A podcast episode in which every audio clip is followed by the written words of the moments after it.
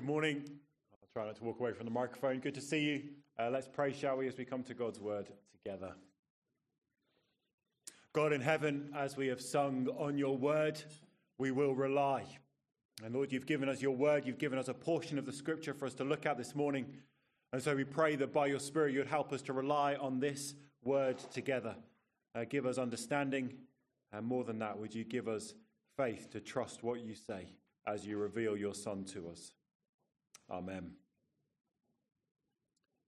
So, um, I think that uh, The Railway Children is a brilliant story, uh, a wonderful story. Um, uh, if you don't know it, it's about a family, and the father gets taken away, and people, the, the children don't really understand why he's been taken away. It's a bit of a mystery, and they kind of struggle on. And, and it turns out, as the kind of story unfolds, that the father has been wrongfully imprisoned. Um, and, and this kind of begins to kind of unravel. Um, and as it comes towards the end and the climax of the story, the, the eldest daughter, who really the story is all about, she um, runs an errand down to the train station. And lots of clues about what's going to happen when she gets there. In fact, the author tells us she had the vague, confused, expectant feeling that comes to one's heart in dreams. She gets down to the station and the 1154 pulls in. Three passengers get off. The author describes the first two and then writes, The third Oh, my daddy, my daddy. That scream went like a knife into the heart of everyone in the train, and people put their heads out of the windows to see a tall, pale man with lips set in a close line and a little girl clinging to him with arms and legs while his arms went tightly round her. And it describes how they walk back to the house together. And then the author wisely notes at the end of the book he goes in and the door is shut I think we will not open the door or follow him. I think that just now we are not wanted there. That scream that went like a knife into the heart of everyone in the train. And what was packed into that cry? Uh, such beauty, I think, in that sound, because that cry from that little girl, there was so much lostness. This little girl who had been deprived of her father, so much lostness, and at the same time, so much foundness. Uh, our passage this morning is punctuated by a strange word. It comes twice in verse 9 and again in verse 15. If you have a look, the word is Hosanna. There is so much good news packed into that one word. Now, what does it mean? Well, the footnote in my Bible here probably says the same in yours. Says it's a Hebrew expression meaning save, which became an exclamation of praise. Think about that for a minute. No, literally, um, in, in the Hebrew, it's uh, two words which are an intense cry for rescue, a desperate cry to be saved. It's the kind of cry that comes out of a lost soul, someone who is so broken and ruined, someone who has fallen so deep they have no hope of climbing out themselves. And yet it says over time it became an exclamation of praise. Now, why would such a cry become an exclamation of praise? Well, it's because the lost have been found. It's because the hopeless have hope. It's because the crushed are restored and those in peril are saved. Hosanna! It captures that moment, that simultaneous sense of being lost and found. Oh, my daddy! Save! Saved! Hosanna! It's a burst of delight. So, what is it in this passage before us that draws out this burst of praise. We're going to think about that. And as we think about it, we need to ask, well, what about us? Now, as we explore these things this morning, um, we need to be asking, will our hearts take up this cry of Hosanna? And if not, what holds us back? Matthew 21, verses 1 to 22. There are three main events in the passage. Verses 1 to 11 tell us about the approach to Jerusalem. Jesus arranges to ride on the donkey into the city, causes a great disturbance. Then, verses 12 to 16, we have the shake up in the temple. Jesus goes into the temple. He causes great disturbance as he turns out the traders. Then, verses 17 to 22, we have the curse of the fig tree, a strange thing where Jesus pronounces a curse on a fig tree that withers immediately. What are we going to make of it? Well, we're going to look at um, this passage in three parts, not quite the three that I just mentioned. We're going to look at an invasion, uh, judgment, and then the question of what is gentle about all of that. Uh, invasion, first of all, then, we are in Matthew's account. Let's kind of give ourselves a bit of perspective on Matthew's telling of the events of Jesus' life.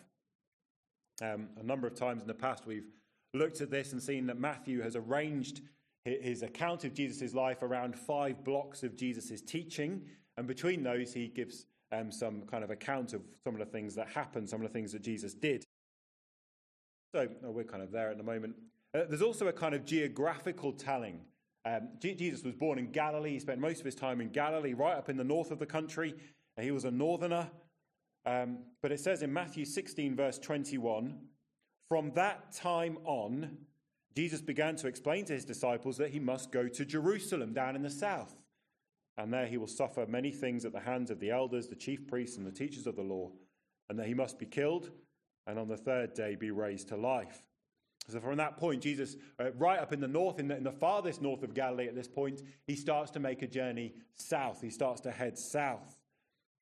Uh, Matthew 19 21, it says, He left Galilee and went into the region of Judea. He's coming south. Matthew 20, verse 17. Now Jesus was going up to Jerusalem. On the way, he took the twelve aside and said to them, We are going up to Jerusalem, and the Son of Man will be delivered over to the chief priests and the teachers of the law. They will condemn him to death and will hand him over to the Gentiles to be mocked and flogged and crucified. On the third day, he will be raised to life.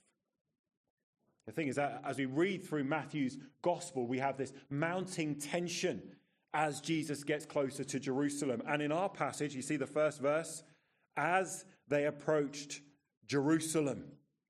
They're getting there. They haven't yet arrived. The actual entry doesn't happen until verse 10. Um, but Jesus is arriving in Jerusalem. It's a moment of climax. And what's so striking about our passage is just how deliberately Jesus puts himself into the spotlight. Now, Jesus, of course, has been center stage throughout Matthew's gospel, and yet whenever the spotlight has fallen on him, he's kind of taken one step to the side. But not now. This is a carefully planned procession. Jesus deliberately selects to ride into the city on a donkey. And Matthew explains the point of this in verse 4. Why was Jesus doing this? Well, it took place to fulfill what was spoken through the prophet Say to daughter Zion, See, your king comes to you, gentle and riding on a donkey, and on a colt, the foal of a donkey. Jesus, very, very deliberately, very publicly, is presenting himself to Jerusalem as king. It's an invasion. Now, this was the time of the Passover, and thousands of people would descend upon Jerusalem for this festival. Uh, Jesus was traveling to the festival with the crowds from Galilee. There was this northern rabble uh, descending on the city. And, and this crowd of, of Galileans around Jesus, they see the significance of what he's doing. They start to cause this great commotion, shouting and, and cutting branches and putting them on the road. And then in verse 10, this northern army meets the occupants of the city. The challenge is laid out. Here is your king. Will you recognize him? It's an invasion. And yet, look how the king comes. The prophetic fulfillment is that your king comes to you gentle and riding on a donkey. The gentle king. Now, this is really emphasized by what is missed out in the quotation. The quotation it comes from also speaks of the victory of the king, but Matthew skips that bit and focuses on the fact that he is gentle. The gentle king comes and in verse 10, the whole city is stirred. The city is shaken by the gentle king. In fact, this whole passage trembles with the significance of what's happening. Zechariah is the prophet who spoke of the king on the donkey. Uh, Zechariah was a prophet who was using an even more ancient prophecy. Uh, he was going right back to the book of Genesis, Genesis 49, when old Jacob blesses his sons and he foresaw that in the family of his son Judah would come the king who would rule forever. Zechariah picks up on it. And, and, and through Zechariah, the Lord says, This king will be identified riding to the city on a donkey. He will bring in universal peace. It will be through the covenant of his blood. You read about it in Zechariah 9. And, and Zechariah 9 says, um, The Lord their God will save his people on that day as a shepherd saves his flock. They will sparkle in his land like jewels in a crown. And it continues, the next chapter, just into the next chapter. From Judah will come the cornerstone. The Zechariah prophet is picking up on a psalm, a psalm which says, The stone the builders rejected has become the cornerstone. Psalm 118. And the crowd who see Jesus coming in, they recognize the link, they see the link. And so they start to shout out, um, Hosanna, which is what the psalm says. Lord, save us. Hosanna. Blessed is he who comes in the name of the Lord. The psalm goes on The Lord is God, and he has made his light shine on us. With bows in hand, join in the festal procession up to the horns of the altar. The horns of the altar is where the priest would apply the blood of the sacrifices, the sacrifices that saved. See, Psalm 118 tells of this procession of people crying for salvation and praising the God who saves through the sending of his king as the people in the procession move towards the place on earth where they find saving power, the place where the blood of the sacrifices is applied. That's all going on as Jesus arrives in Jerusalem on the donkey. The passage trembles with this significance that God's salvation has come. How do we know God's salvation has come? It's because the king rides into the city on the donkey. The gentle king is coming. It's an impersonal invasion, isn't it? The gentle king makes the appeal. Say to daughter Zion, that's say to Jerusalem, see your king comes to you. And the challenge is, will you recognize him? Uh, do you see the two responses in this first part of the passage? On one hand, you've got the crowds. Hosanna, they shout. God's salvation has come. God is coming to rescue. All our lostness is being swallowed up in foundness. The deepest longings and needs of our souls are being answered. Hosanna. And then on the other hand, those in Jerusalem say, Who is this? They're stirred, disturbed, but they don't recognize the gentle king. They don't cry, Hosanna.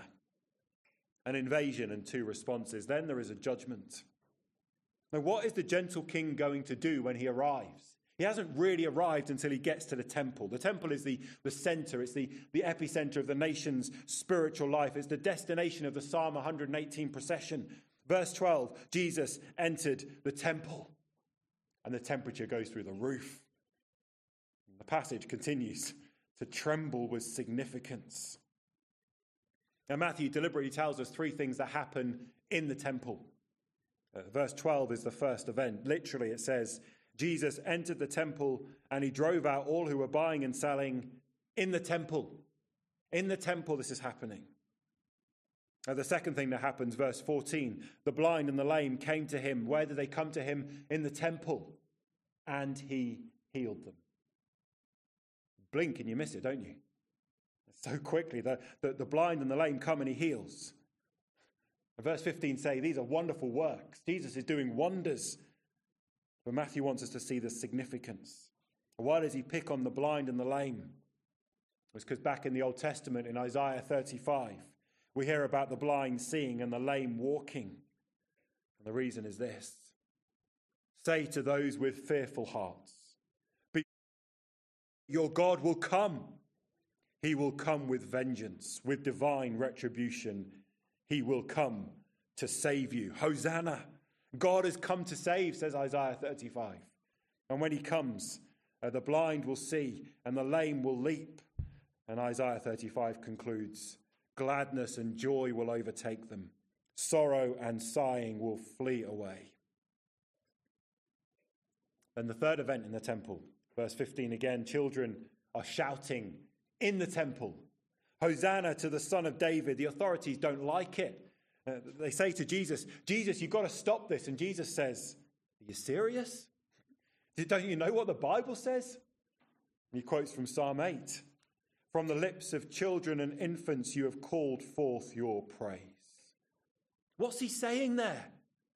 Psalm 8 is a, is a God is awesome kind of psalm. It's a song of celebration and wonder. And in Matthew 21, these children are praising Jesus aren't they? Hosanna to the Son of David, to Jesus. He's the Son of David.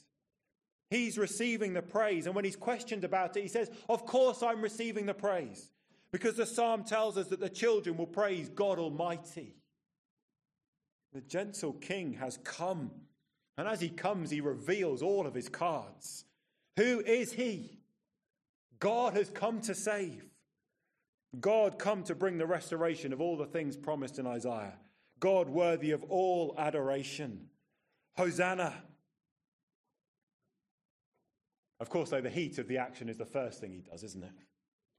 First thing he does, Jesus drove out all who were buying and selling there. He overturned the tables of the money changers and the benches of those selling doves. What's that about? What is it? Now, the temple was first built by Solomon. It had been destroyed and rebuilt and built again. Uh, but the principle of the temple, the heartbeat and purpose had not changed. When Solomon built the temple and he dedicated it in 1 Kings chapter 8, you can't miss the significance of it. You read through 1 Kings 8 and you see this place represented a meeting of heaven and earth. God's gracious intention to live among his people and the practical significance. Oh, well, Solomon says in his great dedicatory prayer when they pray toward this place, hear them from heaven, your dwelling place, and when you hear, forgive.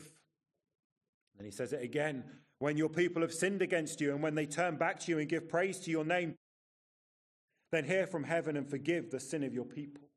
And then again, when your people have sinned against you, and when they pray towards this place, hear from heaven and forgive the sin of your servants. In fact, he says it again and again and again. This is the, the dedication of the temple, identifies the temple as the place of prayer, prayer for the forgiveness of sins. See, this place where heaven meets earth, the place of God's dwelling is a place where people pray for forgiveness. Because in the center of the temple is the altar the haunt of the altar where the blood of the sacrifices is applied. And the temple was the place where prayers for forgiveness are answered with the blood of the sacrifice. The forgiveness through atonement, the judgment of God promised to be promised to be satisfied through a substitute. That's what the temple was. That's what Jesus understood about the temple. That's why he quotes from Isaiah 56 Isaiah 56, which says, All kinds of people will come to the place of God's presence.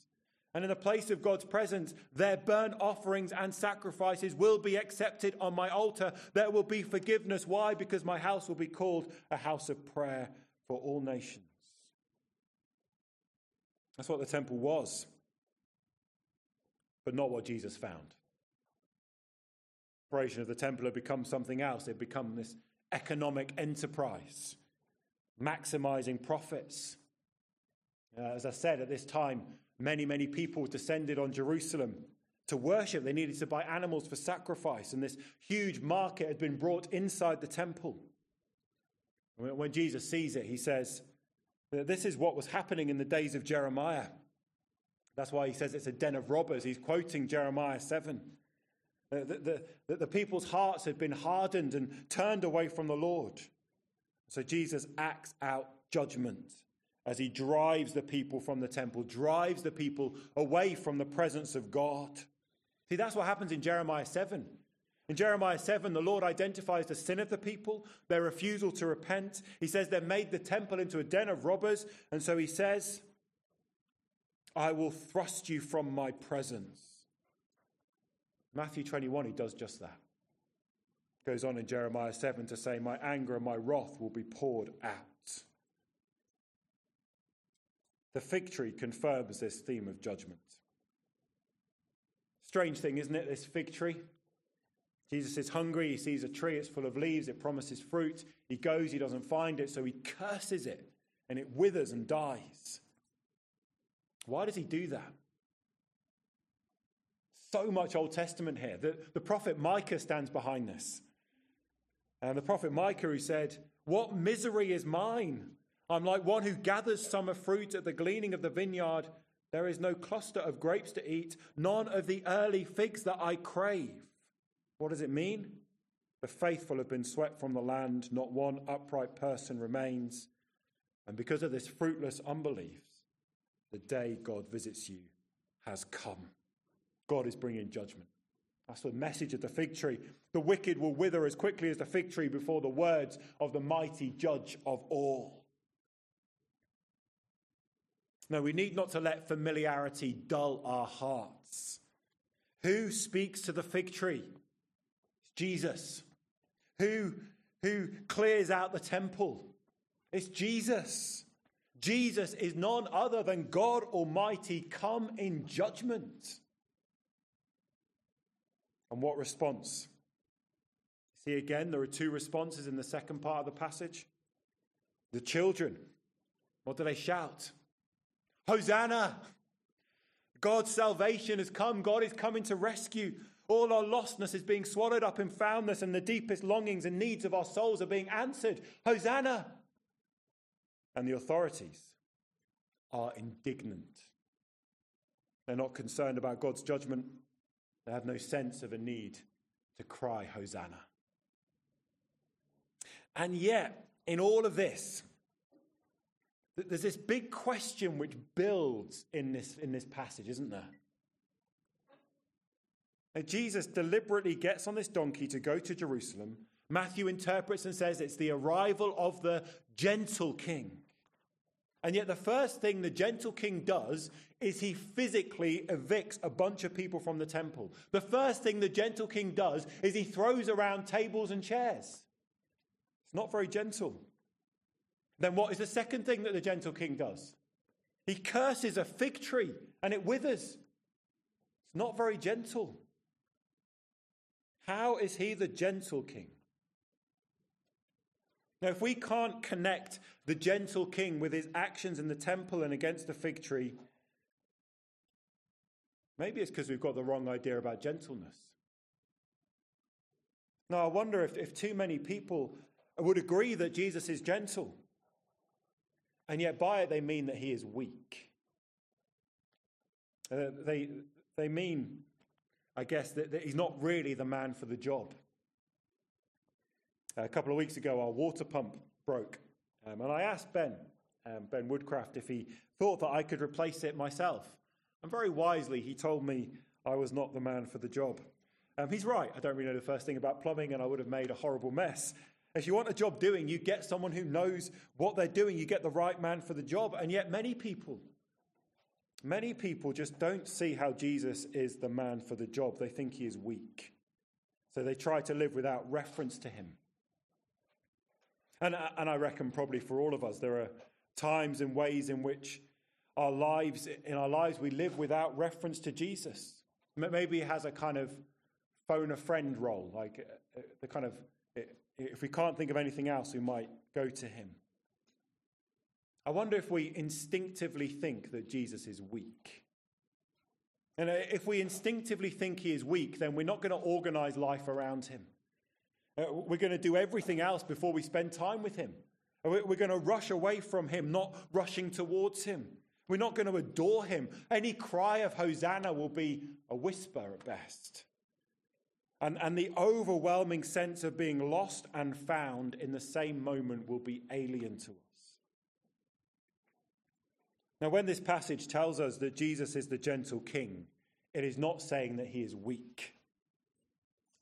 Let's look again at this fig tree.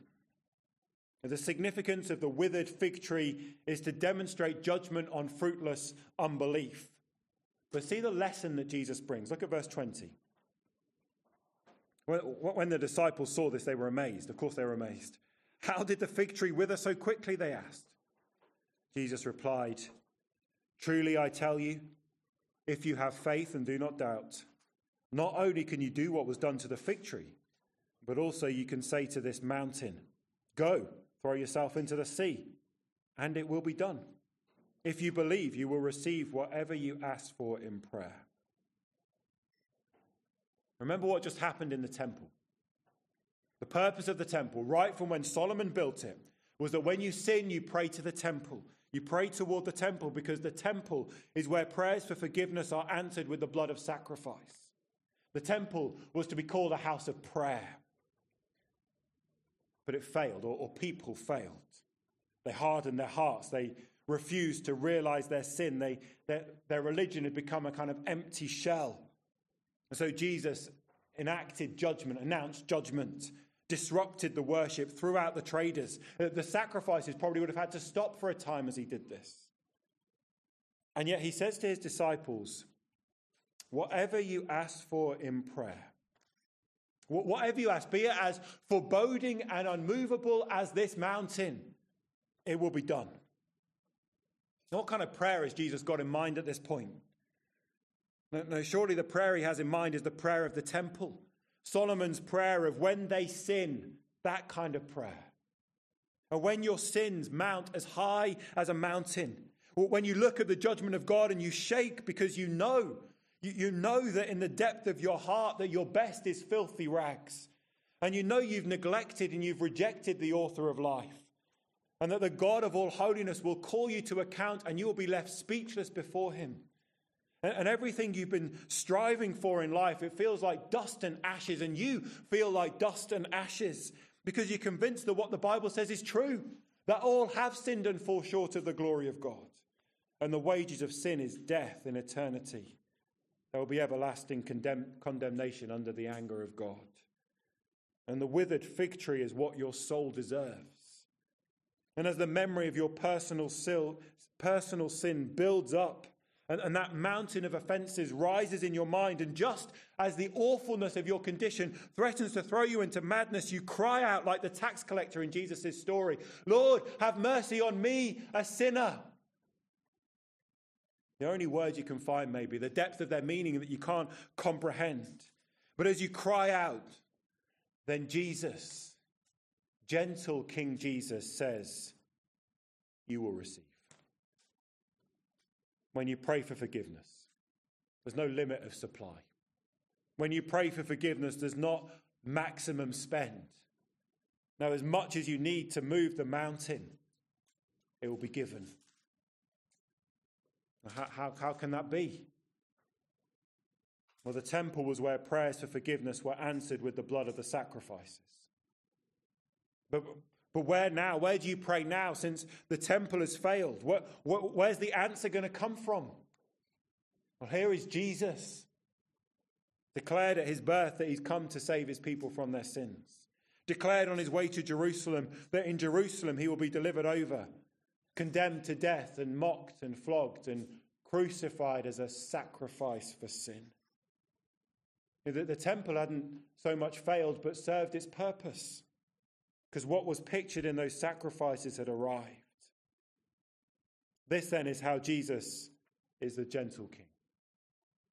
He's not gentle in his judgment, but he's very gentle in his dealing with sinners. You see what he demands? Verse 22 If you believe, trust. Trust the gentle king for the forgiveness of your sins. He doesn't ask you to sort yourself out first doesn't ask you to, to pay him back. He doesn't ask you to meet him part way. He only asks for you to trust him. And when we ask, trusting the gentle king, then he gives his blood for our rescue, stands himself under the judgment that our sin deserves. No sin is too great for him to forgive. No mountain of unworthiness is so stuck that he can't move it. His gentleness is that he does that for all who trust in him. See, see, your king comes to you, your gentle king. And we have to each ask, how will you respond to him? And what would hold your heart back from crying out, Hosanna? Some people just don't recognize him. The crowds in Jerusalem, who is this? Now, if our hearts are not stirred with hosannas, when we need to ask of our hearts, do we recognize him? Now, maybe like the blind men at the end of the last chapter, our prayer needs to be we want to see. Maybe that's always going to be our prayer, isn't it? When we find our hearts cold and hard, we want to see Jesus. We want seeing Jesus to draw hosannas out. What would hold your heart back from crying, Hosanna? Some people, like the authorities in the temple, are indignant. They have no real sense of sin or judgment. How dare you tell me of a Savior? I don't need saving. I can manage myself. Don't tell me about sin. I don't want to hear about sin. No, no one likes to think of themselves as a helpless sinner. We all wriggle out of it in some way. I guess it's just another form of blindness. But the Bible is clear about sin. Human history is clear about the sin of human nature. Our own consciences make clear to us about our sin, yet we still wriggle. And maybe we need to keep praying. We want to see. Need to keep praying until our hearts burst with hosannas. No, like that little girl's scream that went like a knife into the heart of everyone in the train. The beauty of that cry that says, Save, saved, Hosanna intense lostness. And as that lostness gets turned into cries for mercy to the gentle king, comes immense foundness. Hosanna! The king has come. He's come to save, he's come to be the place of judgment and mercy. He's come to answer every trusting prayer for forgiveness. He's come to banish away sorrow and sighing. He's come to wrap up his people with overwhelming gladness and joy. Hosanna. Let's pray. God in heaven, we want to see Jesus. Please would you show him to us? Please show him to us that our hearts might cry, Hosanna, Hosanna, Hosanna. Amen.